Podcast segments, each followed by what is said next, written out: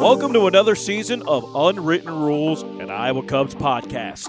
We've just scratched the surface of interesting stories, and we're excited to bring you more. That tells you what how important it is when you feel supported. You have mentors, you have people who understand your experience and respect it. I remember standing at home plate with two bottles of champagne, shaking the hell out of them, and having champagne go everywhere, all over the top of anybody that was around me, and and uh, the crowd was going crazy. It's pretty cool because you just be like, oh, well, I know I didn't play well today, but that little girl at the crib loves me, so it's all good. I'm sitting forehead to forehead with Jimmy Brown, and he's asking me who the most intense athlete is.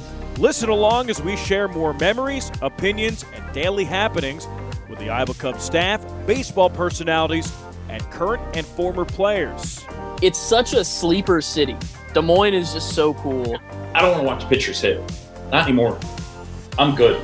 I mean, jobs here to shoot T-shirts in the crowd. I mean, how tough a gig is that for anybody? I mean, my goodness. I think you know through struggle comes connection, and we kind of all bond in our struggles. On an average day, you know, I always love it. You know, what's your average day? I, we don't have one. Like, share, and subscribe to Unwritten Rules, an Iowa Cubs podcast, to secure your backstage pass to Iowa Cubs baseball.